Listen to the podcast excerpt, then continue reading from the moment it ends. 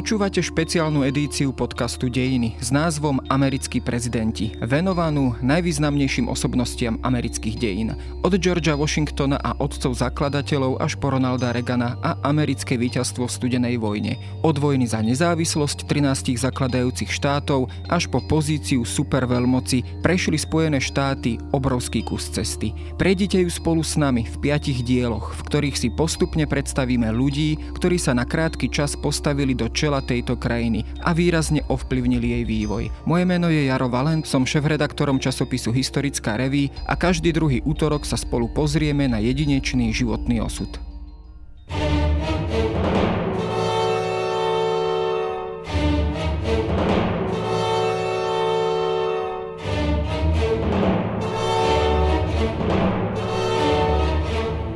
Stáli pri zrode americkej nezávislosti a rovnako aj pri zrode ústavy Spojených štátov. Už tradične ich označujeme za otcov zakladateľov. Tento prídomok si aj po súčte všetkých pre a proti bez pochyby zaslúžia. George Washington, John Adams, Thomas Jefferson či James Madison. To sú veľké mená, ktoré nájdeme na veľkom množstve pamätníkov, no zároveň sú to prvé štyri položky na zozname amerických prezidentov.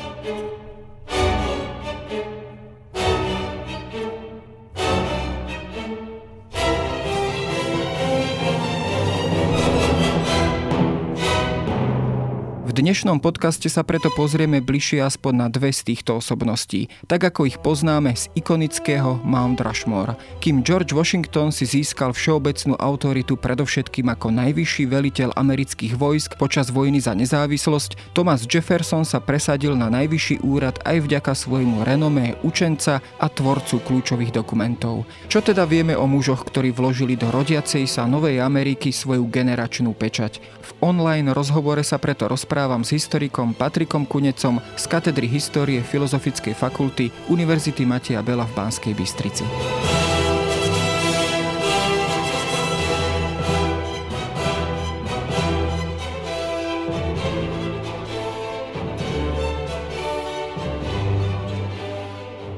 tí páni, ktorých si menoval, boli skutočne tými otcami, zakladateľmi, alebo po anglicky founding fathers Spojených štátov amerických stáli naozaj pri zrode tohto nového štátneho útvaru, ktorý mal teda republikánske a do veľkej miery demokratické zriadenie.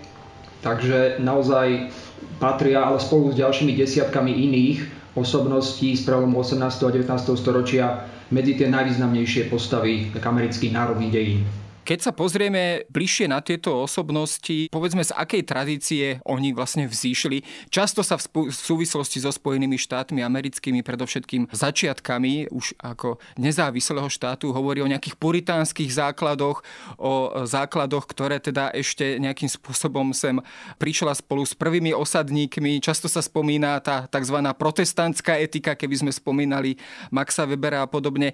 Vychádza to povedzme z tejto prvotnej etiky ešte tých prvých osadníkov, ktorí prichádzali do Spojených štátov a vieme ich povedzme takto paušalizovať alebo zjednodušiť, pokiaľ sa pozrieme na ich životné príbehy? Myslím si, že je možné to takto tvrdiť alebo chápať, pretože naozaj títo hm, predstavitelia rannej republiky Spojených štátov amerických vychádzali naozaj z tej puritánskej tradície. Boli to zvyčajne teda úprimne a hlboko veriaci kresťania, skôr ale tých protestantských e, rôznych e, náboženských skupín, ktoré boli rozšírené v Spojených štátoch amerických alebo predtým britských kolóniách v Severnej Amerike. A ich predkovia často teda prišli do týchto kolónií v Severnej Amerike dávno, dávno pred tým, ako vznikli Spojené štáty americké, ešte povedzme polovici, druhej polovici 17. storočia. Myslím, že takto bolo s predkami Georgia Washingtona, takto bolo aj s predkami Thomasa Jeffersona. Čiže pochádzali tých prapredkovia z tých anglických, velských alebo neskôr teda škótskych, írskych oblastí dnešnej teda Veľkej Británie, prípadne Írskej republiky. A boli to často puritáni, ktorí odchádzali z britských ostrovov kvôli náboženskému prenasledovaniu, pretože tam bola tou štátnou církou anglikánska církev a oni teda sa netešili až vlastne do konca 17. storočia nejakej tej náboženskej slobode garantovanej, tak odchádzali do týchto severoamerických britských kolónií. A skutočne mnohí z tých e, postav americkej revolúcie, toho boja za nezávislosť boli veľmi teda mravne čistí, boli to poctiví ľudia, mali také tie čestné ciele, alebo mm, chceli teda vybojovať pre ten americký národ, ktorý vznikal e, v priebehu revolúcie tú nezávislosť od materskej krajiny, od Veľkej Británie. Keď si porovnáme samotného Georgia Washingtona v spoločnosti týchto už zmienených pánov, teda, tak on na rozdiel od nich predovšetkým sa preslávil predovšetkým ako človek zbraní, človek e, vojny, alebo teda generál, ktorý teda výrazným spôsobom prispel počas americkej revolúcie. Z toho vojenského hľadiska výrazne prispel e, k americkej nezávislosti. Bola to teda práve táto jeho vlastnosť, alebo táto jeho vybojovaná pozícia generála, veliteľa amerických vojenských síl počas vojny za nezávislosť, ktorá ho aj potom posunula do najvyššieho úradu, úradu prezidenta Spojených štátov. Áno, skutočne eh, George Washington bol takým vojakom, od svojich eh, mladých liet, od teda dospelosti, pretože skutočne pôsobil eh, teda aj v radoch virginských milícií, on teda pochádzal z kolónie Virginia a v podstate ten jeho spôsob života, to ako sa snažil e, zabezpečiť, stať sa nezávislým, súviselo vlastne aj s rozširovaním územia, konkrétne tejto kolónie Virginia, západným smerom. Pretože v podstate to osídlenie pôvodné tých kolonistov z britských ostrovov, ale aj z iných oblastí Európy sa sústredovalo na ten úzky pobrežný pás východného pobrežia súčasných Spojených štátov amerických. A postupom času už v 17. storočí, ale najmä v 18. storočí, keď prichádzali ďalší a ďalší migranti z rôznych krajín Európy, tak sa v podstate snažili dostať ďalej na západ.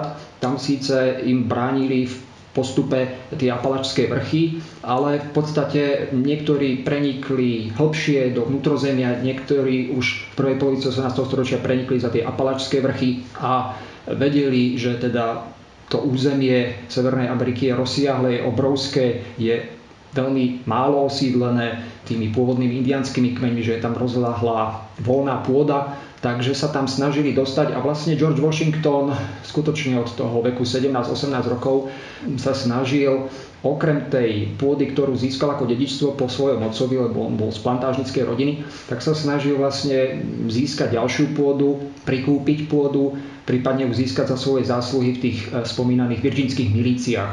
On teda od roku 1753 pôsobil ako dôstojník e, v tých virginských milíciách, čo boli vlastne také dobrovoľnícke vojenské oddiely, totižto americké kolónie nepoznali nejakú stálu armádu v prípade nejakej vojenskej hrozby, najmä zo severu z oblasti teda francúzskej Kanady, tak tie kolónie sa chránili vlastne vďaka tým milíciám, organizovaným dobrovoľníkom, ktorí sa cvičili teda v zbraní, v strielaní, v pochodovaní.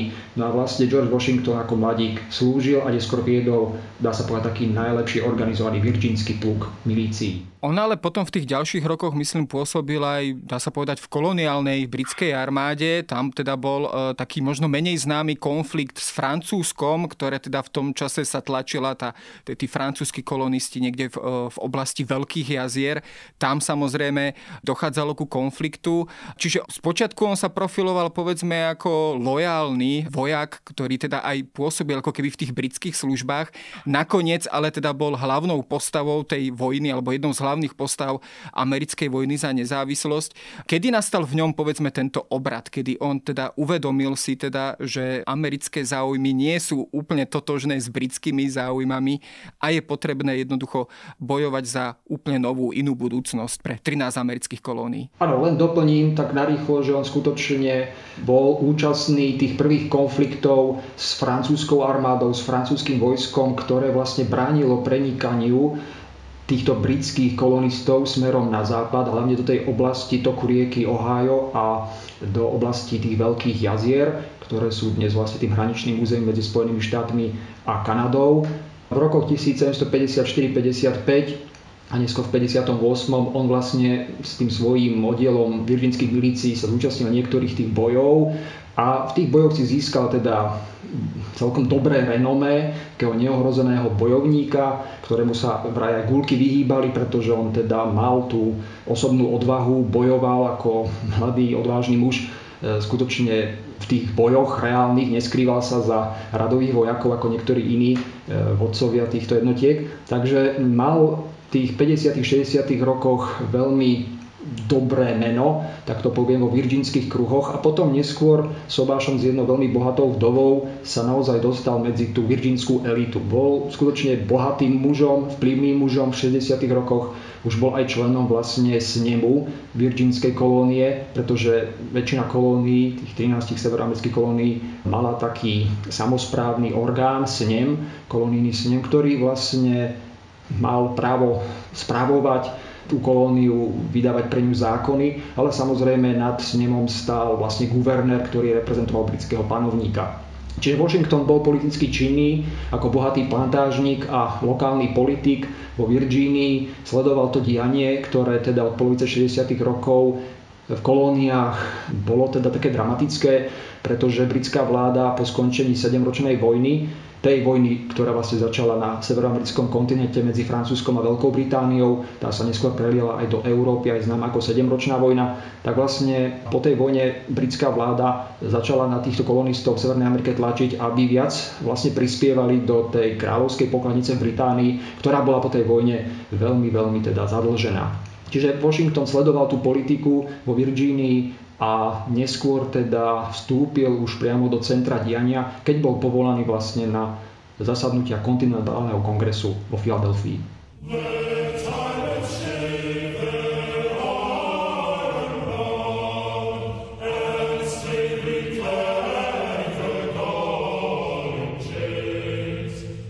Tam sa často spomína ten tzv. kolkový zákon, ktorý teda nariadila v podstate tá britská správa v britských kolóniách v Amerike alebo v 13 týchto amerických štátoch. Bol to povedzme ten spúšťací moment, ktorý teda naozaj vyeskaloval už potom do tej vojny a bol povedzme z pozície toho generála, vrchného veliteľa e, George Washington takoutou kľúčovou postavou naozaj, ktorá viedla povedzme predovšetkým z toho vojenského hľadiska tú hlavnú váhu bojov za nezávislosť. Áno, ten tebou spomínaný kolkový zákon, to bol vlastne jeden z mnohých zákonov, ktorý vlastne prijal britský parlament, ktorý teda zasadal v Londýne, v Británii, vydával zákony vlastne, ale aj rôzne finančné usmernenia, daňové zákony pre kolonistov v Amerike, tak ten kolkový zákon bol jeden z mnohých tých zákonov zo 60. rokov, ktorý mal zabezpečiť vlastne vyšší prísun daní, tak to povedzme, ono to mohli byť dane priame aj nepriame, teda napríklad clá. Neskôr prišli aj colné zákony, ktoré tiež teda vzbudili nevôľu kolonistov v Amerike. Takže skutočne toto sledoval Washington, ako som už vravel, jednak zo strany tej, že bol plantážnikom a sám vyvážal produkciu svojich plantáží. On napríklad pestoval tabak, pestoval obilie, ktoré vyvážal teda na Karibské ostrovy a neskôr sa snažil vyvážať tie svoje produkty aj do Británie. Colné zákony znevýhodňovali dovoz, skôr dovoz teda britského tovaru alebo európskych tovarov do kolónií ale to vlastne prišlo až koncom 60. rokov, keď sa ten vzájomný vzťah kolóny a materskej krajiny naozaj veľmi zhoršoval. Kolonisti, hlavne tá časť inteligencie, právnici, lokálni politici v kolóniách negatívne vnímali najmä ten fakt, že sa rozhoduje o týchto zákonoch a daniach v ďalekom Londýne, pričom tam vlastne títo kolonisti nemali žiadneho svojho zástupcu. V dolnej ani hornej snemovni nesedel vlastne žiadny americký kolonista. Tam samozrejme to už vyeskalovalo do toho známeho bostonského pitia čaju. To bola jedna z takých tých ďalších kľúčových chvíľ, ktoré naštartovali americkú revolúciu. To by bolo samozrejme na samostatné rozprávanie, ale keď sa pozrieme už na samotné pôsobenie Georgia Washingtona v úlohe veliteľa už amerických kontinentálnych síl, ktoré bojovali za nezávislosť. Bola tá jeho pozícia kľúčová, vybojoval kľúčové bitky, vybojoval tie kľúčové rozhodujúce zvraty v tej vojne, ktorá nakoniec viedla k, k víťazstvu, alebo tam boli povedzme kľúčové aj iné momenty, povedzme spojenectvo s Francúzskom. No, vlastne ten vývoj spel až k tomu, že tie kolónie odmietli ako keby poslušnosť britskej vláde, britskému parlamentu. Výrazom tej neposlušnosti bol ten bostonský čajový večierok, ktorý si spomínal. Bostonskí bohatí obchodníci lodiari vyhodili náklad čaju z lodí východoindickej spoločnosti, britskej spoločnosti. A vlastne na tieto udalosti, na ten zhoršujúci sa vzťah s materskou krajinou mal reagovať ten kongres zástupcov kolónií, zvaný kontinentálny kongres. Oni boli dva, na tom druhom bol už prítomný aj George Washington, a vlastne v lete 1775 tento kontinentálny kongres už vytváral oddiely tej kontinentálnej armády, pretože sa očakávalo teda, že ten konflikt bude spieť, alebo v tom čase už vlastne spel, k vojenskej konfrontácii. A na čelo týchto oddielov kontinentálnej armády, ktoré ale len postupne vznikali, bol kongresom vymenovaný, dá sa povedať jednohlasne vymenovaný George Washington, pretože v tom kongrese on jediný mal tie najlepšie, najdôkladnejšie vojenské skúsenosti, ale poviem aj mal skúsenosti skôr z takej tej partizanskej vojny, tých milícií, aj to ešte z toho dávnejšieho obdobia polovice 50. rokov. Je taká e, známa vec, že Washington síce tú nomináciu veliteľa kontinentálnej armády prijal, ale hneď si teda zakúpil knihy o vojenskej taktike, o stratégii, o tom, ako vlastne cvičiť aj vojakov, pretože on nikdy nevelil nejakej väčšej vojenskej jednotke, nikdy napríklad sa nestretol s delostrelectvom, milície v podstate tie diela nemali nebojoval takým klasickým spôsobom tej lineárnej taktiky, že proti sebe stali veľké armády, ktoré teda po sebe strieľali, buď delostrelectvom alebo pešie jednotky približovali sa k sebe. Čiže on sa rýchlo snažil aj získať také hlbšie vedomosti, hlavne z tej stratégie vojenskej z taktiky, ale neskôr v tých bojoch skutočne preukázal aj veľkú znalosť eh, toho vojenského umenia, dokázal vlastne výjsť aj po porážkach nie zdrtený so svojimi vojakmi dokázal na novo vybudovať alebo znovu dať dokopy oddiely tých kontinentálnych vojsk. Dokázal s nimi podstate manévrovať na veľkom území a po tom, ako sa vlastne na stranu Američanov pridali Francúzi v roku 1778 ako spojenec, tak skutočne už sa ten pomer síl zmenil, dá sa povedať v prospech Američanov a spelo to tá americká revolúcia, boj za nezávislosť USA k úspešnému koncu. V roku 1781 vlastne sa vzdal vo Virginii posledný taký pozemný veľký britský zbor Charlesa Cornwallisa. Na mori sa ešte bojovalo ďalší rok, ale v 83. roku vlastne tá americká revolúcia skončila úspechom Američanov, vlastne uznaním ich nezávislosti zo strany Veľkej Británie.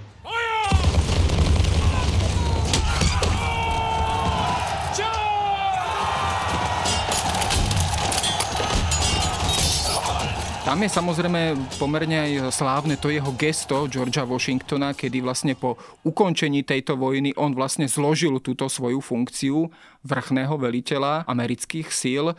Bolo to povedzme len prázdne gesto, alebo už to naznačovalo naozaj aj niečo v tom zmysle, že tento muž žiadnym spôsobom nepachtil po tej moci za každú cenu, ale dokázal e, nejakým spôsobom sa aj zriecť tej veľkej váhy, ktorú mu povedzme aj tá samotná vojna dala, tej kľúčovej moci moci a skôr to vypovedalo o tom teda, že dokázal si aj uvedomiť, že to rozdelenie moci v krajine, krejujúcej sa stále formujúcej krajine, nemá spočívať len povedzme na tej vojenskej sile. Áno, tieto záležitosti sú také zaujímavé, také do istej miery paradoxné, že ten Washington získal veľmi významné postavenie ako keby bez vlastného úsilia, že aj tú funkciu veliteľa kontinentálnej armády on vlastne ako keby tak útrpne prijal, necítil sa byť hodným kandidátom, ale zároveň bol určite jedným z tých ktorý mal najväčšie skúsenosti. Bol, vystupoval veľmi skromne, on, o ňom je známe, že bol taký málovravný, nerád dlhorečnil, nerád diskutoval, často mu chýbali argumenty, aj preto, že on teda nemal nejaké vyššie, vyššie vzdelanie, na rozdiel od povedzme Thomasa Jeffersona, ale nemôžeme mu uprieť to, že naozaj bol taký vojak telom a dušou, bol rázny, bol rozhodný. Zdá sa, že aj ambiciózny, ale tie svoje ambície on dokázal asi dobre skrývať. Takže dokázal sa presadiť, potom sa tej funkcie teda najvyššieho veliteľa kontinentálnej armády vzdal, ale stále teda bol taký činný v tej, v tej veľkej politike, pretože aj na tom svojom panstve, na tej plantáži Mount Vernon, on ďalej sledoval to dianie vo Filadelfii, najmä teda vo Filadelfii, kde stále zasadal kontinentálny kongres No a vlastne e, neskôr sa zapojil do ďalších udalostí, ktoré hýbali tou mladou republikou. Týchto rokoch, teda keď hovoríme o 80. rokoch 18. storočia, tak tie sú samozrejme poznamenané obrovskými diskusiami o budúcej americkej konštitúcii. Najprv bola taká tá konfederačná ústava, ak to takto zjednodušíme, a až následne bola prijatá, schválená a aplikovaná tá ústava Spojených štátov, ako ju poznáme dnes. Zapájal sa on nejakým spôsobom aktívne do týchto rozhovorov, do týchto rokovaní, alebo jednoducho túto pozíciu prenechal tým svojim e, kolegom, predovšetkým pokiaľ hovoríme o Jeffersonovi, Madisonovi, Hamiltonovi a mnohých ďalších a len to tak e, spovzdiali, e, tak povediac, sledoval. Tak on vlastne do toho roku 1781 pôsobil ako ten vojenský veliteľ, najvyšší veliteľ armády, takže ani nebol na mnohých zasadnutiach kontinentálneho kongresu aj neskôr v podstate až do toho roku 1783 sa venoval najmä teda e, otázkam armády, ktorá ešte stále existovala. To rozpustenie, demobilizácia prišla až koncom roku 1783 a v podstate tie záležitosti, ktoré si spomínal, ten konfederačný kongres od roku 1781, ktorý sa riadil tými článkami konfederácie tej dočasnej ústavy, skutočne bol mimo neho, tak to poviem, ale mal informácie od svojich priateľov, mal informácie, čo sa teda v tej veľkej politike vo Filadelfii deje. A neskôr, keď sa vlastne rozhodlo, že sa zíde ten ústavný kongres alebo ústavné zhromaždenie, ktoré malo rozhodnúť o novej definitívnej ústave, v roku 1787 vo Filadelfii, tak vlastne bol jednomyselne vyslaný ako deputát za Virgíniu, aby tam vlastne od tej budúcej ústave viedol diskusie. Taký ten jeho následný zásadný krok v živote bolo zvolenie za prezidenta Spojených štátov amerických, prvého prezidenta. Prijal túto funkciu automaticky, e, alebo jednoducho sa zdráhal prijať túto funkciu vzhľadom povedzme aj na to teda, že sa necítil e, byť do takejto funkcie úplne povolaný. A bola otázka teda toho, že tým prezidentom bude práve George Washington.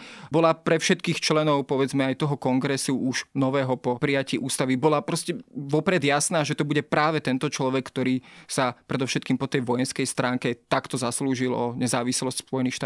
Ja len upresním a možno dopoviem, že tá ústava, ktorá bola diskutovaná na tom sneme či zhromaždení v rokoch 1787-88, tak skutočne bola neskôr prijatá a vlastne aj definovala podobu tej ústrednej, centrálnej alebo federálnej vlády Spojených štátov amerických vytvorila vlastne tie vládne inštitúcie a medzi nimi aj teda úrad alebo funkciu amerického prezidenta, prezidenta Spojených štátov amerických.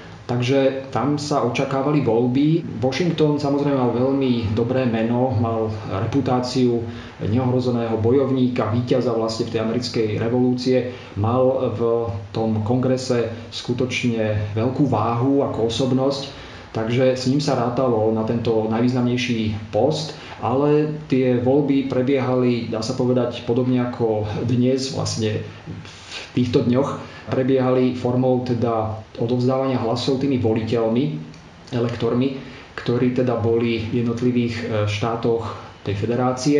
Čiže on vlastne získal na prelome prelome rokov 1788-89, áno, vtedy prebiehali tie voľby prostredníctvom voliteľov, získal plný počet, 69 hlasov, myslím, tých voliteľov, čiže bol jednomyselne zvolený za prezidenta, lebo vlastne s iným kandidátom sa ani, ani nerátalo. Zároveň bol ale zvolený aj nový viceprezident. Takže on vstúpil do toho úradu viac menej ako autorita, nespochybniteľná, vodca toho národa a boli do neho vkladané veľké nádeje. God bless George Washington, President of the United States. No ale ako to častokrát v politike býva, keď e, sa ujme takéhoto úradu, povedzme veľká aj morálna autorita, s ktorou on teda takto vystupoval ešte e, do tohto momentu, tak v tom ďalšom politickom živote sa táto pozícia častokrát problematizuje, pretože ten politický život jednoducho takúto dramatizáciu a rôzne komplikácie a rôzne spory prináša. Čo on vlastne ako prvý prezident e, musel v prvom rade obhájiť? Musel obhájiť samotnú pozíciu prezidenta Spojených štátov amerických, celý ten vládny systém, ale aj budovanie samotného administratívneho, byrokratického aparátu. Boli to teda tie prvé momenty a prvé úlohy, ktoré on musel, musel zvládať? Áno, ešte dopoviem, na čo som pozabudol a na čo si sa pýtal, že skutočne on aj túto funkciu prijal ako keby z donútenia, alebo teda e, necítil sa byť zase vyvolený na funkciu prezidenta Spojených štátov amerických. Cítil, že to bude vyčerpávajúce obdobie to prezidentské štvoročné obdobie, vedel, že tam môžu nastať konflikty v tej vláde, ktorú on mal vlastne vytvoriť, lebo to bola jedna z tých prezidentských právomocí, vytváral ten svoj kabinet, svoj e, zbor ministrov vlastne na základe vlastného uváženia, tak on si samozrejme vyvolil ľudí, ktorí mu boli blízki, ale aj neskôr teda sa ukázalo, že tí ľudia mali rôzne názory v rôznych oblastiach, najmä v zahraničnej politike a došlo teda k takým konfliktom, k animozitám, ktoré teda Georgia Washingtona vyčerpávali. On teda, keď končil to svoje prvé volebné obdobie v 92. roku, tak už nechcel kandidovať do druhého štvoročného obdobia, ale kongres, jeho priatelia, aj taká vôľa ľudu vlastne ho donútila zase prijať kandidatúru a zase bol jednomyselne zvolený aj do toho druhého štvoročného funkčného obdobia. Tie animozity vyplývali najmä z toho, že tí jeho spolupracovníci, členovia vlády, najmä hm, Thomas Jefferson alebo Alexander Hamilton, mali rôzne názory najmä na zahraničnú politiku. Tam sa vlastne vytvára aj ten prvý systém strán e, počas teda prezidentúry Georgia Washingtona, tzv. federalisti, na čele ktorých stal Hamilton, bohatý teda taký podnikateľ, právnik, a potom na druhej strane republikáni, ktorý viedol práve Thomas Jefferson, tiež ináč rešpektovaná postava, autor deklarácie nezávislosti, ešte o nich asi budeme hovoriť. Takže hlavne v tej zahraničnej politike, v tom, ako by mal byť spravovaný finančný systém, ako by mal byť organizovaný hospodársky život krajiny, v tom sa rozlišovali títo federalisti od republikánov, v tom boli tie konflikty vo vláde. Jefferson teda bol dosť taký tvrdohlavý e, politik, e, chcel presadiť tie svoje názory a toho privádzal do konfliktu najmä s Hamiltonom. George Washington stál nad nimi ako taký arbiter, taký zmierovateľ, snažil sa obrusovať hrany, ako sa hovorí, chcel, aby aj zachoval vážnosť tomu prezidentskému úradu a zároveň, aby tá vláda, ktorá sa naozaj len formovala ktorá vznikala a celý ten administratívny systém za veľkých e, problémov obtiaží, pretože skutočne sa len ten vládny systém budoval, nemali často tí úradníci ani kde sídliť, nebrali plat, povedzme, bola otázka, ako vlastne zvýšiť e, daňové výnosy. Vlastne Spojené štáty americké mali na začiatku 90. rokov obrovský štátny dlh, Takže to boli otázky, ktoré musel prezident čiastočne riešiť so svojou vládou. Nie všetky sa vyriešiť podarilo, ale v podstate ten Washington mal stále veľkú dôveru ako kongresu, tak aj svojich, svojich ministrov. No, v súvislosti s Georgeom Washingtonom sa automaticky musí aj spomenúť e, hlavné mesto Spojených štátov amerických, Washington DC. To v podstate začalo vznikať ešte za jeho života on ako keby poklepal ten ako keby zakladajúci kameň alebo prvý kameň tohto mesta a teda miesta, kde e, majú byť sústredené všetky dôležité úrady krajiny, teda vrátane prezidentského, ale aj sídla kongresu, najvyššieho súdu a tak ďalej. A prečo povedzme vtedajší politický predstav predstavitelia pristúpili k takémuto kroku, e, teda, že hlavné mesto si nezvolili spomedzi tých, ktoré teda boli v ponuke v tom čase, povedzme Philadelphia, New York a mnohé ďalšie, ale rozhodli sa, že vytvoria na zelenej lúke, tak povediac, úplne nové hlavné mesto, ktoré teda bude niesť meno práve Georgia Washingtona. Táto záležitosť, to založenie nového hlavného mesta patrí k takým zaujímavým bodom jeho prezidentského obdobia, toho prvého prezidentského obdobia. Tie problémy s tým hlavným hlavným mestom boli už aj skôr, pretože kongres, ten kontinentálny kongres sa už v 80. rokoch presúval, najmä z dôvodu teda bojových, bojových akcií. E, väčšinou ale sídlil vo Filadelfii, ktorá bola najväčším americkým mestom potom ešte takým veľkým bolo mesto Boston v kolónii Massachusetts, alebo už neskôr v štáte Massachusetts. Myslím, ak si dobre spomínam, v roku 1783 vlastne už po ukončení tých pozemných bojov ten kontinentálny kongres vo Filadelfii dokonca na chvíľu obliehali nespokojní vojaci kontinentálnej armády, ktorí nedostali žolt, že ako keby držali v zajatí poslancov kongresu a žiadali vyplatenie toho dlžného žoldu. Čiže tam bol aj tento strach, aby vlastne kongres nebol rukojemníkom nejakej skupiny obyvateľstva alebo možno obyvateľov nejakého mesta, tak vlastne e, kongres v tom roku 1789-90 rozmýšľal už e, v tom smere vytvoriť nové hlavné mesto, ktoré by ani neležalo vlastne na území žiadneho štátu z tých 13 zakladajúcich štátov USA. Čiže vznikol tzv. federálny distrikt, e, na území ktorého bolo vytvorené nové hlavné mesto a to dostalo názov na počest teda Georgia Washingtona Washington. Ten distrikt sa dnes nazýva District Columbia, District of Columbia. Je to vlastne tá Columbia také poetické meno pre pre Ameriku v tých dielach básnikov 18. storočia. Amerika a konkrétne aj Spojené štáty často vystupujú pod takým metaforickým menom Kolumbia, samozrejme od mena Kolumba. No a vlastne na tomto území medzi štátmi Virginia a Maryland vznikol taký okrsok, ten distrikt. Myslím, že mal rozmer, alebo to mesto malo rozmer 10x10 míľ Míľa je 16 km, čiže nejakých 260 km štvorcových, kde mali vzniknúť vlastne tie centrálne vládne inštitúcie. Všetky tie budovy, hlavne kongres, budova kongresu, kde mali zasadať členovia snemovňa reprezentantov a senátu, tých dvoch komor kongresu, ale kde mal byť aj najvyšší súd, kde mal byť aj príbytok prezidenta, Bielý dom, ktorý sa tiež teda začal v Washingtone stavať. Čiže toto bola naozaj taká príjemnejšia, príjemnejšia záležitosť, ktorú musel tiež George Washington ako prezident riešiť, založiť hlavné mesto, a vlastne poklepať základné kamene týchto budov. Myslím, že kongres základný kameň bol položený v roku 1793, ale ten sa staval dlhé, dlhé 10 ročia. Bielý dom bol dostávaný, myslím, že v roku 1800 chvíľu tam býval koncom roku 1800 druhý prezident John Adams, ale vlastne trvalo tam sídlil až tretí prezident Thomas Jefferson. George Washington, tak ako si spomínal, musel čeliť množstvu konfliktov, ktoré sa asi aj prirodzene automaticky vyvinuli v tom politickom živote rodiacej sa Ameriky alebo rodiacich sa Spojených štátov amerických. Odchádzal tak povediac na politický dôchodok s úľavou, jednoducho tešil sa, že bude mať od politiky pokoj a vôbec užil si tento svoj politický dôchodok, ako vlastne on dožil tie posledné roky života. Skutočne také turbulentné bolo najmä to jeho prvé funkčné obdobie, kedy došlo vlastne k vzniku tých dvoch frakcií, tých dvoch protostrán, federalistov a republikánov. Vlastne trošku tie spory utíchli potom, ako napríklad Thomas Jefferson opustil ten svoj post ministra zahraničných vecí, myslím koncom roku 1793. V 95. sa stiahol z tej vlády aj Alexander Hamilton, odišiel do súkromnej sféry, on pôsobil teda myslím, v New Yorku eh, ako bankár Takže trošku v tom druhom funkčnom období štvoročnom už to bolo také pokojnejšie, hoci tam zase boli problémy medzinárodno-politického charakteru. V Európe už začali zúriť vlastne vojny s republikánskym Francúzskom, s Francúzskou republikou. Tam zase Washington, čo mu slúži k úcti, teda dokázal zaručiť takú neutralitu Spojených štátov amerických hoci napríklad Jefferson ešte kým bol vo funkcii v tom 92. 3. roku on žiadal, aby sa teda Spojené štáty postavili na stranu vlastne Francúzska, už Francúzskej republiky v 92. roku, v podstate ako za odmenu za to, že im Francúzi pomohli počas teda boja za nezávislosť.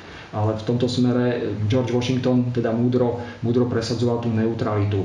Takže on, keď odchádzal z toho úradu v roku 1797, bol skutočne unavený, bol možno aj znechutený. On totiž to bol aj obviňovaný tlačou v tých záležitostiach vnútropolitických bojov a tej animozity medzi členmi kabinetu bol aj tlačov obviňovaný, že nadrža práve tým federalistom Hamiltonovi. Hamilton totiž to bol počas revolúcie jeho štábnym pobočníkom, čiže oni sa poznali dlho a Washington eh, Hamiltonovi veril, dôveroval, považoval ho za blízkeho priateľa. Čiže tlač pre ktorú to nebolo tajomstvom, tak ho samozrejme e, prezidenta hanila, že stojí na strane jednej frakcie, že nie je nadstranícky, on to ťažko niesol.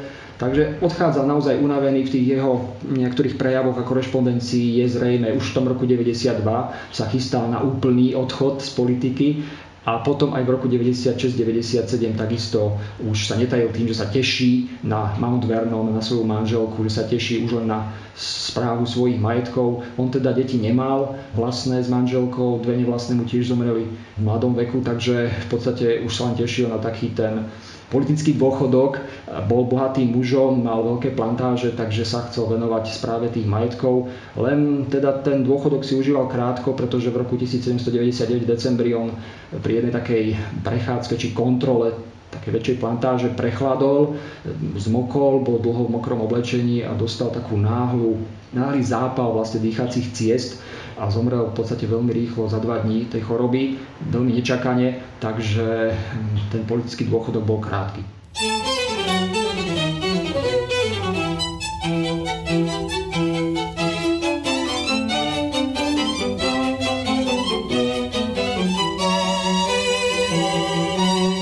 Vstupuje do hry ten jeho nástupca John Adams, ale ten bol v podstate zvolený len na jedno funkčné obdobie, teda na 4 roky, ale e, tohto jeho nástupcu vystriedala ďalšia tá výrazná osobnosť, ktorú sme niekoľkokrát spomínali, teda Thomas Jefferson. Ten teda potiahol opäť teda 8 rokov, teda e, dve funkčné obdobia amerického prezidenta.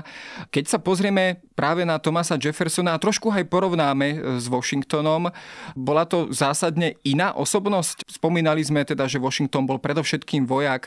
Ak teda použijeme na Jeffersona takéto zjednodušenie, že človek knihy, učenec, človek slova, platí to v jeho prípade? Áno, to si úplne vystihol. Jefferson bol úplne z iného súdka ako Washington, bol to intelektuál, bol to učenec, bol to človek knihy a človek kníh, pretože jeho veľkou slabosťou boli knihy, ktoré si teda kupoval a budoval teda súkromnú knižnicu, dokonca niekoľko knižníc, lebo prvá mu zhorela v rodičovskom dome, čiže budoval ďalšiu a potom ako prezident tú tretiu veľkú prezidentskú knižnicu, ktorá dala vlastne základ kongresovej knižnici, Library of Congress. Takže ono, Thomas Jefferson bol veľký intelektuál, bol tiež z Virgínie, ale tá jeho dráha sa vyvíjala inak on teda od detstva sa rád vzdelával, tiahol teda k, ku knihám, chcel sa vzdelávať v rôznych teda e, sférach. Veľmi ho bavila, zaujímala aj literatúra, zaujímala ho architektúra, zaujímala ho matematika,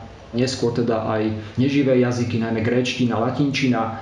Veľmi dobre vedel po latinsky a grécky. Neskôr sa naučil teda aj francúzsky, myslím nemecký, taliansky.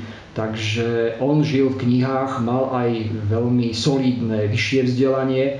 On vo Virginii navštevoval takú prestížnú vyššiu škola, nebola to univerzita, ale vyššia škola, kolegium kráľa Williama a Márie v meste Williamsburg, čo bolo vlastne hlavné mesto Virgínie. Takže on tam získal solidné vzdelanie, neskôr si ho ešte rozšíril samoštúdiom a takým vzdelávaním u dvoch právnikov v tom Williamsburgu a stal sa právnikom, stal sa advokátom, pôsobil vlastne na tom hlavnom súde kolónie Virginia ešte teda predtým, ako, ako vznikli Spojené štáty americké toto bol asi zrejme aj taký rozhodujúci moment v jeho živote, pretože tak ako si spomínal, on mal veľké množstvo záujmov, okrem iného myslím, že dokonca bol aj takým architektom, amatérom, myslím, že niekoľko verejných budov navrhol.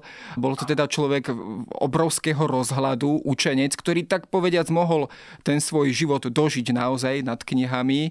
Bola to práve opäť americká revolúcia a teda tá situácia, ktorá viedla k americkej revolúcii, ktorá prinútila tohto učenca zapojiť sa do toho toho politického života o mnoho teda razantnejším spôsobom. Áno, ešte by som dodal, že on bol tiež bohatým mužom, pretože jeho otec bol plantážnik, zanechal mu teda plantáže, neskôr sa tiež celkom dobre, výhodne teda oženil, opäť s bohatou teda vlastníčkou plantáží, takže e, bol aj bohatým mužom, ale venoval sa tej právnickej profesii, on vlastne zastupoval rôzne strany v tých súdnych sporoch. E, na Margo dodám, že napríklad v niektorých procesoch bránil aj postavenie alebo práva čiernych obyvateľov, ak im napríklad majiteľ udelil slobodu, ale povedzme ich tých černochov chytili nejakí tí lovci otrokov a chceli ich zase dať na nejakú plantáž, prípadne predať nejakým tým majiteľom plantáži, tak ich bránil a dosť úspešne. On sa osobne aj staval vlastne proti existencii otroctva. Chápal, že je to teda zlo, mravné zlo, ktoré by nemalo existovať, ale zároveň sám vlastnil teda otrokov na svojich plantážach Neskôr teda sa tejto otázke viac venoval, dokonca e, navrhoval aj prijať také tie právne normy, ktoré by zakázali obchod s otrokmi alebo vznik nových štátov už existujúcej únie, kde by ozorstvo bolo zakázané. Takže mal, mal naozaj taký osvietenecký základ. Bol to človek, ktorý zmýšľal tak humanisticky, liberálne. Neskôr sa teda venoval aktívne politike, pretože aj on vstúpil, myslím, že v roku 1769 do tej snemovne poslancov za kolóniu Virginia. Takže on takisto začal, začal teda žiť politickým životom, bol veľmi erudovaný, získaval si reputáciu, dobrú reputáciu medzi tými poslancami Virginského snemu a sledoval samozrejme to dianie e, v ďalších kolóniách, ktoré smerovalo k tomu rozbitiu vlastne toho vzťahu medzi materskou krajinou a kolóniami. Ja sa na chvíľočku ešte pristavím samozrejme pri tom e, veľmi zaujímavom momente, a teda prví americkí e, prezidenti a otrokárstvo, otrokársky systém, ty si to tak trošku načrtol. V súvislosti s Jeffersonom sa teda často spomína tá jeho milostná a aféra vlastne so svojou slúžkou, otrokyňou. Ale teda nemohli by sme zostať len pri samotnom Jeffersonovi, ale takisto otrokov mal aj samotný George Washington.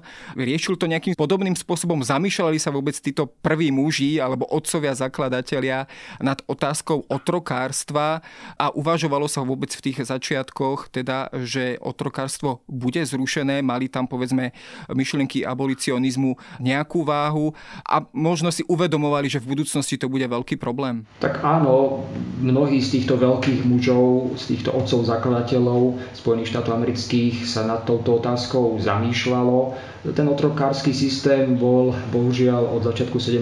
storočia realitou v týchto britských kolóniách v Severnej Amerike a nie len tam samozrejme, aj v kolóniách karibských, povedzme neskôr teda v tých domíniách, ktoré vlastnilo Španielsko, Stredná a Južná Amerika. Čiže to otrokárstvo bolo bežnou súčasťou života tých ľudí. George Washington na tých svojich plantážach samozrejme, že mal už z otrokov, neskôr sám prikúpil desiatky ďalších otrokov.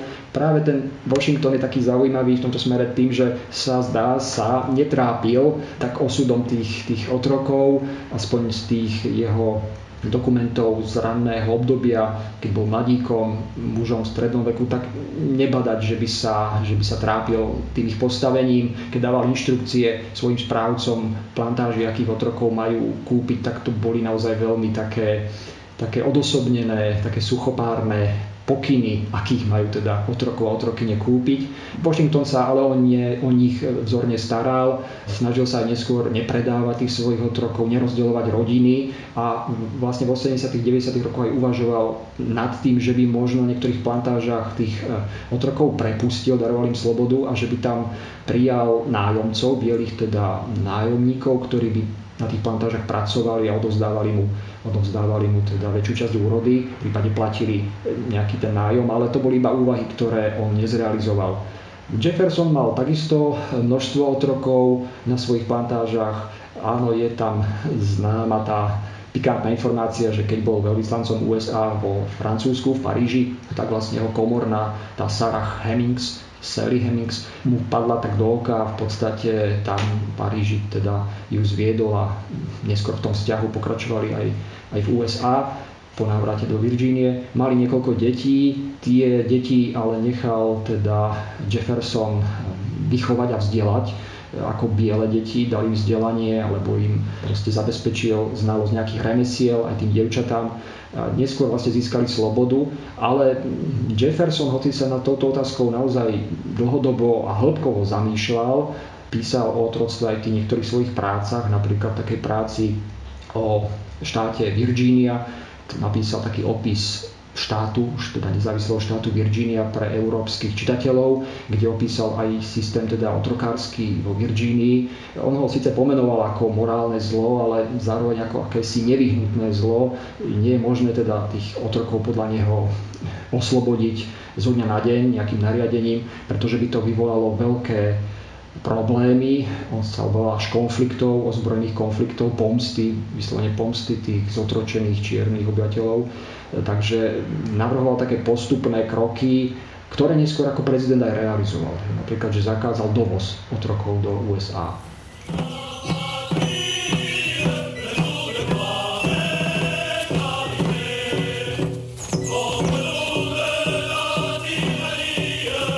Keď sa pristavíme aj pri tej pozícii Jeffersona ako veľvyslanca USA vo Francúzsku, tak on tam naozaj bol v tom období, keď e, sa vo Francúzsku diali veľké dejiny. Bol svetkom aspoň v tých začiatkoch francúzskej revolúcie. Malo, povedzme, toto francúzske prostredie a prostredie francúzského osvietenstva na neho zásadný vplyv už aj teda aj v pozícii amerického prezidenta? Určite áno. On tam išiel do Paríža vlastne v polovici 80. rokoch, 85. ak sa nemýlim, a vystriedal vlastne na tom poste veľvyslanca USA iného osvietenca, iného vlastne otca zakladateľa Benjamina Franklina, známeho filozofa a vynálezcu, ktorý teda sa veľmi zaslúžil hlavne o to, že tie Spojené štáty americké získali Francúzsko ako spojenca no, že vtedajší francúzsky panovník Ludovít XVI podpísal tú spojeneckú zmluvu a vlastne finančne Francúzsko veľmi, veľmi teda Spojeným štátom americkým pomohlo. Takže on vystriedal na tom poste Franklina, pôsobil tam 4 roky do, myslím, jesene 1789 a teda skutočne e, zažil v závere toho svojho pôsobenia ako veľvyslanec, zažil vlastne začiatok Veľkej francúzskej revolúcie od toho mája 1789 ale on vedel veľmi dobre o tej situácii vo Francúzsku, o situácii v Európe všeobecne, pretože bol aj veľmi rozhľadený, sčítaný a počas toho veľvyslancovania, ak to tak môžem povedať, v Paríži, on sa stretával naozaj s tými najvyššími, najvyššími predstaviteľmi krajiny, či už na dvore, alebo potom v Paríži v tých šlachtických salónoch. Len príklad uvediem, jeho najbližším priateľom medzi tými šlachticmi, boháčmi, bol Marquis Lafayette, ktorý bojoval vlastne niekoľko rok, rokov, už od roku 1770 5, ak sa nemýlim, bojoval v Spojených štátoch amerických ako dobrovoľník. On tam prišiel za vlastné peniaze bojovať za tú správnu vec, za vec slobody, síce cudzej krajiny, ale nadšený tými heslami, tými ideálmi tých lídrov americkej revolúcie. Tento Lafayette išiel a niekoľko rokov teda bojoval e, dobrovoľne v USA. Čiže títo dvaja muži mali k sebe veľmi blízko aj tými ideami, tými hodnotami, takže e, častým hostom bol Jefferson práve v dome, veľkom dome Markíza Lafayette. Ja trošku aj zostanem pri tejto francúzskej stope, keď ju takto nazvem, pretože jedným z takých e, kľúčových úspechov, ktoré sa podarilo Jeffersonovi dosiahnuť, tak to bola kúpa Louisiany v roku 1803, myslím, práve od Napoleona Bonaparte, alebo teda vtedajšej francúzskej vlády. Bol to krok, alebo bol to úspech, ktorý zásadne posunul Spojené štáty americké dopredu, pretože predsa len tá rozloha Spojených štátov sa de facto v podstate zdvojná zdvojnásobila. Áno, toto by som si dovolil aj pokladať za taký jeden z najväčších možno úspechov v prezidentskom období Thomasa Jeffersona. On teda bol prezidentom v rokoch 1801 až 1809 a evidentne v porovnaní povedzme s e, Georgeom Washingtonom sa viac angažoval v tých otázkach medzinárodných, e, v tej medzinárodnej politike, takže sledoval aj dianie v Európe. Tam stále ešte prebiehali s chvíľkovými teda prestávkami tie vojny proti Francúzskej republike, neskôr proti Napoleónovmu Francúzsku. No a vlastne Jefferson mal aj veľký cieľ vlastne rozšíriť územie tej únie Spojených štátov amerických smerom na západ. A v podstate v tom čase, keď vlastne Napoleon Bonaparte v roku 1802-1803 sa pripravoval na vlastne veľký útok proti Veľkej Británii a proti niektorým mocnostiam, ktoré skôr už vystúpili proti Francúzsku, proti vlastne E, Svetej ríše rímskej národa nemeckého, ktorá ešte existovala do roku 1806. Takže v podstate hľadal finančné zdroje a Jefferson so svojimi teda samozrejme aj ministrami navrhol, teda, že by americká vláda odkúpila to obrovské územie Louisiany, to bolo vlastne, tak jednoduchšie povedané, územie, ktorým pretekala rieka Mississippi od juhu na sever, čiže tá stredná časť dnešných Spojených štátov amerických, obrovská rozloha E, myslím, že vyše 2 miliónov kilometrov štvorcových. Naozaj sa podarilo teda tú francúzsku vládu, prvého konzula Napoleona Bonaparte, ešte nebol cisárom, tak sa podarilo presvedčiť, že teda to územie by mohli predať Spojeným štátom americkým a e, za sumu 15 miliónov dolárov, čo teda naozaj nebola až taká veľká suma, vzhľadom na to obrovské územie, na ten potenciál, ktorý priniesla táto rozloha Spojeným štátom americkým. Áno. Tento biznis sa v tých ďalších rokoch teda rozhodne zúročil a teda priniesol ďaleko viac úžitku, než, než by dokázala vyjadriť suma 15 miliónov dolárov. Ale keď sa pozrieme na tú jeho politiku práve v tomto období napoleonských vojen, začínajúcich napoleonských a už aj e, naplno rozbehnutých napoleonských vojen, tak on sa naozaj snažil držať Spojené štáty bokom, predovšetkým od toho britsko-francúzského konfliktu. Môžeme tu badať možno aj také prvé náznaky toho, čo by sme tých, v tých neskorších obdobiach amerických dejín nazvali ako americký izolacionizmus. To znamená držať Ameriku stranou veľkým konfliktom a držať ju takým spôsobom bokom, aby sa sústredila predovšetkým sama na seba. E, áno, dá sa s tým súhlasiť, pretože to súvisí aj s tým postojom, ktorý mal k tomu angažovaniu sa v Európe už George Washington. John Adams bol iný, ten chcel trošku aktívnejšie vstúpiť do tých európskych záležitostí, ale Jefferson sa rozhodol dodržiavať ďalej takú tú neutralitu v tom vzájomnom e, súperení mocností na európskom kontinente Čiže aj keď bol veľmi profrancúzsky orientovaný, tak nedovolil, aby teda Spojené štáty, americké vláda USA nejak vážnejšie vstúpila, podporovala Francúzsko, pretože pochopil, že ten Napoleon vedie v podstate také dobyvačné vojny, zvlášť teda potom v roku 1805 hej, dosadzoval tých súrodencov do obsadených krajín ako panovníkov, takže sa zámerne nechcel, nechcel angažovať prospech Francúzska, ale ani v prospech Británie. A tam bol ten problém vlastne medzinárodný, že hlavne britské plavidlá začali po roku 1905 e, obsadzovali tie americké obchodné lode, zabavovali im tovar. A to samozrejme veľmi negatívne tá vláda vnímala, pretože tá vplyvná lobby obchodníkov a lodiarov z tých prístavných miest samozrejme interpelovala v kongrese. Takže Jefferson to musel riešiť a on e, zaviedol teda embargo embargo na dovoz e, tovarov, najmä teda z Británie, ale aj z Francúzska.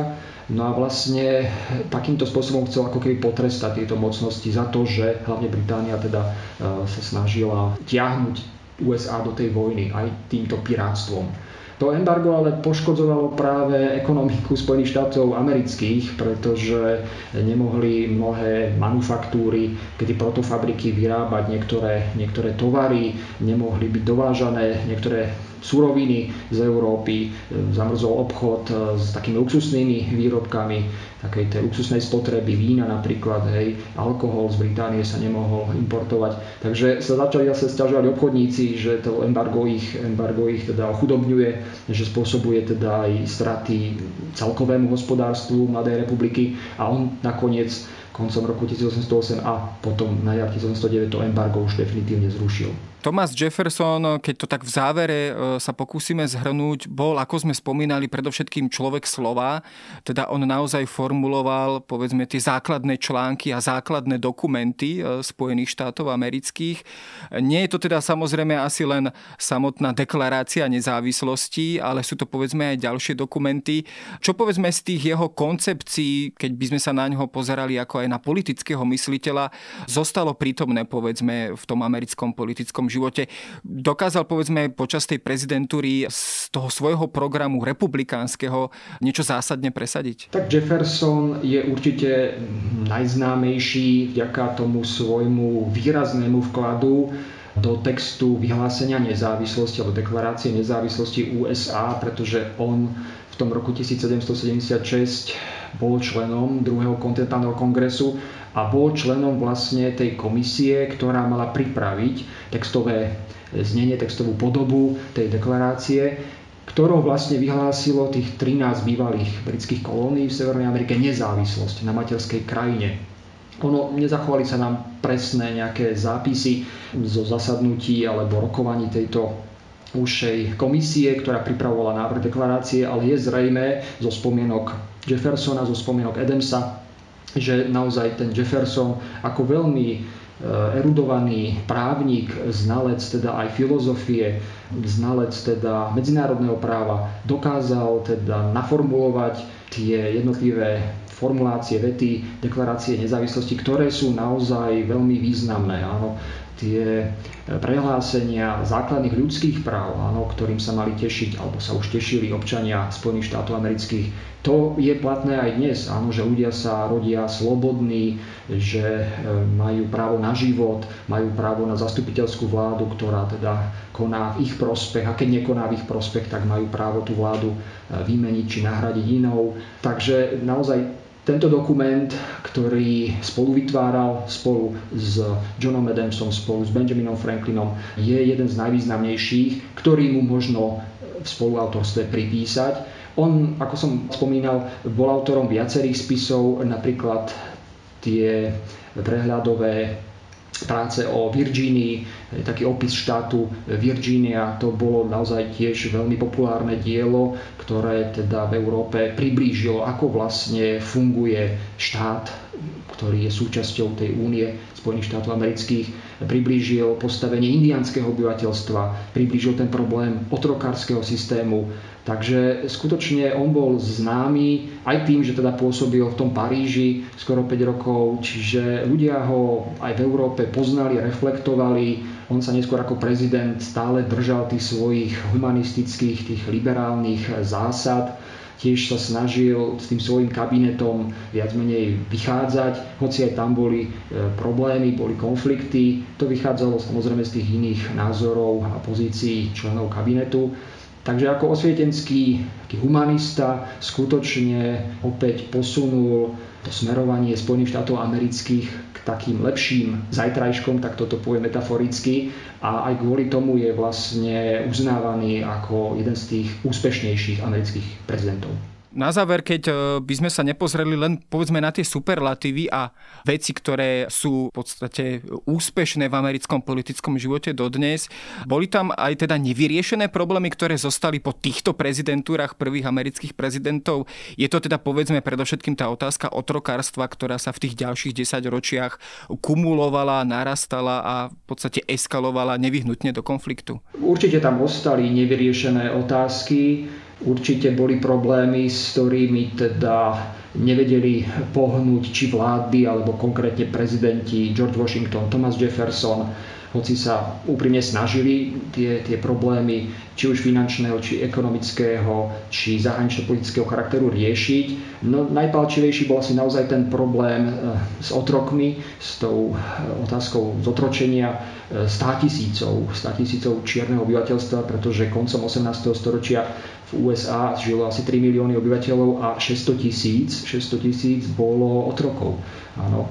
Navyše napríklad za prezidentúry Georgia Washingtona vznikli ďalšie štáty, ktoré boli v podstate prijaté do únie. Myslím, že Kentucky a ešte jeden a v podstate tam tiež bolo povolené to otrokárstvo. Jefferson, hoci zakázal teda dovoz otrokov do amerických prístavov na americké plantáže, nedokázal zrušiť už áno, ten systém otrokárstva a v podstate to pretrvalo až do tých 60. rokov 19. storočia.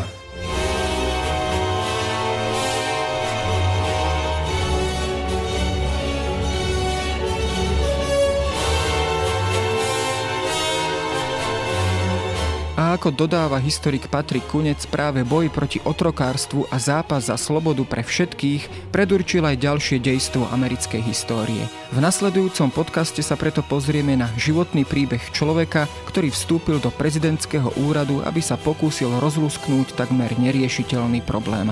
Ako roztrhať putá otroctva a pritom zachovať pohromade úniu, ktorú tak ťažko budovali jeho predchodcovia.